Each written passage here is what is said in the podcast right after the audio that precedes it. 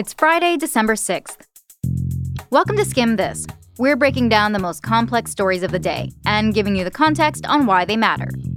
Today, Samoa is grappling with a massive outbreak of the measles. We'll explain how outbreaks like this get started in the first place and why the national emergency on this tiny Pacific island nation has global reach.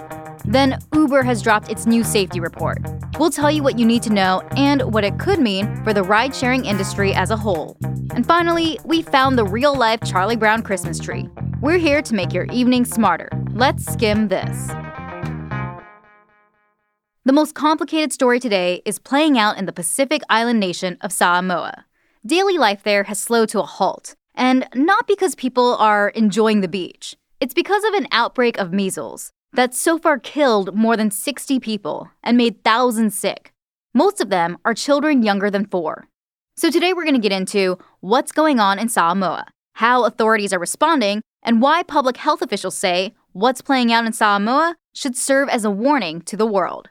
But first, let's talk about the measles, which is a highly contagious disease. Measles often starts with fever, coughing, and a rash, but it can also cause a number of dangerous complications. One in 20 kids who get measles develop pneumonia, which, according to the Centers for Disease Control and Prevention, is the most common cause of death from measles in young children. For some kids, measles can cause brain swelling, which can lead to hearing loss or intellectual disabilities. So, measles is a serious disease. Luckily, there's a vaccine.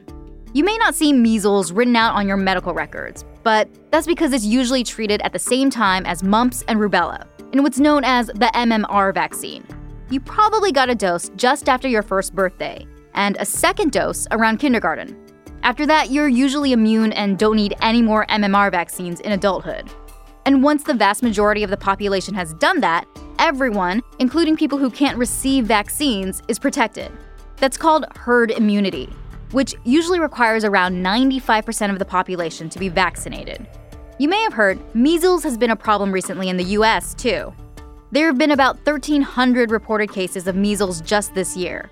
Most of those cases are from measles outbreaks in New York, specifically in ultra Orthodox Jewish communities, in part because people were using religious exemptions to avoid vaccinating their kids.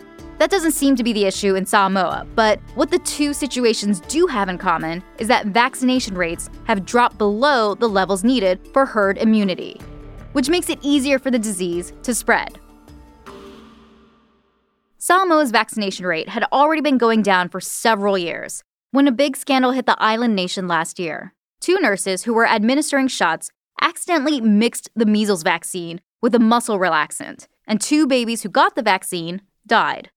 That accident caused what's been described as a crisis of confidence, as people lost faith in Samoa's health system and started to fear vaccines. And even though the nurses went to jail and were reportedly forgiven by the parents of the children who died, vaccination rates in Samoa have plummeted even further to just over 30%. You might be able to guess what happened next a measles outbreak. Samoa is pretty small. Only about 200,000 people live there. And according to the latest data, more than 4,300 people have gotten sick since this outbreak started. More than 60 have died. Last month, Samoa's government declared a state of emergency over the outbreak and said everyone had to get vaccinated. No ifs, ands, or buts. The Red Cross, UNICEF, and several foreign countries have also sent aid and teams of doctors to help. Even the lieutenant governor of Hawaii, who's a doctor, is there helping. This week, the government of Samoa took an even more dramatic step. It ordered people to stay home for two days straight and said, if you still need the vaccine, put a red flag outside your door and we'll come to you for free. Yesterday, more than 17,000 people across the country got the vaccine. An additional 3,000 were reportedly vaccinated today. Meanwhile, people are still getting sick. Samoa's hospitals are filled with sick patients, including lots of kids with pneumonia. An official with the World Health Organization who's on the ground helping in Samoa told one outlet that one hospital had become, quote, essentially one giant pediatric measles ward. But Samoa's government is coming up against another foe anti vaxxers, people who say vaccines aren't necessary or could even be dangerous. Yesterday, the government took a big step and actually arrested a prominent anti vaxxer named Edwin Tamasese. He'd been posting on social media that Samoans didn't need a measles vaccine, but instead, a traditional medicine of papaya leaves or just plain old vitamins. So, the Samoan government arrested him on charges of incitement against a government order. He now faces two years in jail. If that sounds like an extreme reaction, Samoa's communications minister, Rico Tupai, told a New Zealand TV station this week that the stakes of not acting were even higher. We have children that have passed away, only uh, having hospital as the last option. But only that we find out it's the message of anti vax that's got to these families that have kept the kids in the homes. And it's not just coming from inside the country. Social media in Samoa has been flooded with messages from anti vaxxers, coming from thousands of miles away in the US. Tupai called on all anti vaxxers, regardless of where they are, to stop. Don't be in the way of governments. You know, don't be contributing to the deaths and the numbers rising, people passing away. So, what's the scam? Public health experts around the world this week are pointing to the measles outbreak on the island nation of Samoa and saying, if you want proof of what can happen when vaccination rates drop, here you go. For some diseases, more than 90% of people need to be vaccinated to ensure that those who aren't vaccinated are still safe from the disease. But when that vaccination rate drops, as it did in Samoa, outbreaks of diseases like measles can spread quickly with grave consequences. For now, many of Samoa's neighbors in the Pacific have much higher vaccination rates, and a top health official in nearby American Samoa, which is a U.S. territory, thinks that's at least stopped Samoa's outbreak from spreading. And even though Samoa's government is taking steps to try to stop the outbreak, the challenges it's facing, including from anti vaccine activists around the world, show just how hard it can be to stop this disease from spreading. Coming up, a new report by Uber could be driving some changes in the rideshare industry. That's next. Hello, your friends from Skimm HQ here. It's the most wonderful time of the year, and also the busiest. We asked, and skimmers told us they spend an average of 20 hours every winter prepping for the holidays. So we found a way to save you all some time. Introducing Celebrate Smarter Shop with our presenting sponsor, Batiste. We've skimmed the holidays and curated all the best products for you to give, host, up your travel game, and just de stress smarter. Shop online today at shop.theskimm.com. That's shop.theskimm.com. Start shopping.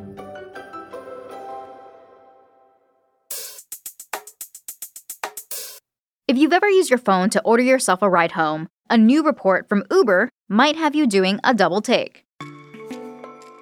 For the first time, the biggest ride sharing company in the world released a safety report.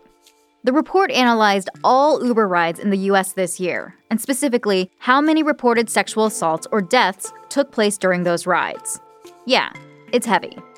Uber says that in 2018, there were 3,045 reports of sexual assaults that occurred during an Uber ride, ranging from unwanted touching and kissing to rape.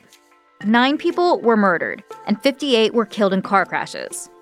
But it's not just passengers whose safety was at risk. Drivers made up about half of the victims of some categories of assault. To be clear, when you look at all 1.3 billion rides that took place in the US last year, these unsafe incidents only happened 0.0003% of the time. But one reason Uber is talking about this now is because the company has come under fire for safety concerns. Users have said that Uber doesn't do enough to screen drivers, and lawmakers have demanded info on how the company handles safety. Not to mention the fact that Uber's founder, Travis Kalanick, resigned under pressure in 2017 after reports of sexual harassment and discrimination in the company culture. So, by releasing these numbers, Uber hopes to prove that it's serious about user safety. Uber CEO Dara Khosrowshahi tweeted yesterday, quote, "Our work will never be done, but we take an important step forward today." Since 2017, when Khosrowshahi took over, the company's made a lot of changes. Uber's safety team has tripled in size. The company also says it's up background checks and screenings for drivers and that it's added safety features like an emergency call button, as well as tracking to detect if drivers are speeding or taking long, unexpected stops. We should say, Uber's not the only company that's come under scrutiny for this kind of thing. This week, 20 women sued another big rideshare company, Lyft, saying that the company failed to take measures that could have prevented sexual assaults they experienced by their drivers. They also claim Lyft played down their assaults after they reported them. For the record, Lyft says it's planning to release a similar safety report. So, Uber's new report could be setting a new precedent.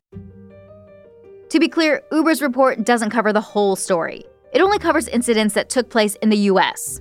Uber didn't release any info on safety incidents across the 65 other countries where it operates.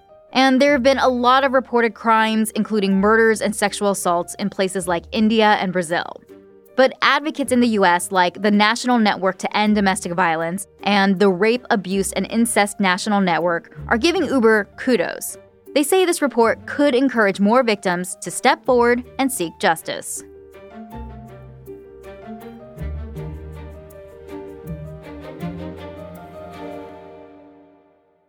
Speaking of startups in the gig economy trying to solve problems, Airbnb is also making news today. Last month, we told you about an unauthorized house party at an Airbnb that turned deadly. Five people were killed in a shooting there. So, the property rental company put a special response team together to figure out how they would prevent these so called party houses. And yesterday, the company quietly announced a new policy.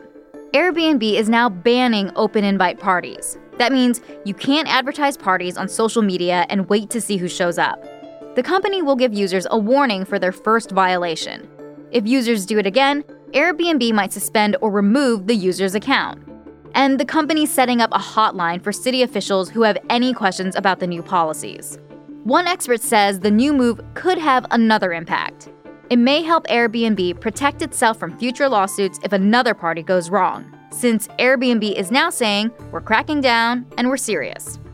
So, there have been reports of bad behavior under the watch of Uber and Airbnb. But now both companies are saying, we're working on fixing it. Whether the new safety procedures will actually prevent more crimes from being committed is still TBD.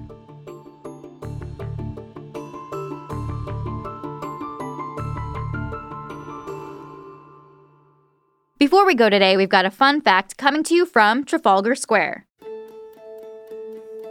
You probably know about the Rockefeller Christmas tree in New York. Big, luscious tree, lots of lights. Well, across the pond, London gets its own tree every year. But this year, the tree is being mercilessly mocked for looking a bit sparse, maybe even ugly. But London's tree is actually a symbol of something really beautiful. It's been an annual gift from Norway since 1947. It's their way to say thanks to Britain for giving refuge to Norway's king during World War II. So, even though some are mocking the tree for looking like it's, quote, losing its hair, just remember that this tree represents a long standing, beautiful bilateral friendship. And that's all for Skimm This. Thanks so much for listening this week, and don't forget to subscribe and rate and review us online. A lot of news happens over the weekend, so to catch up first thing on Monday, sign up for our morning newsletter, The Daily Skimm. It's everything you need to know to start your day right in your inbox. You can sign up at theskimm.com.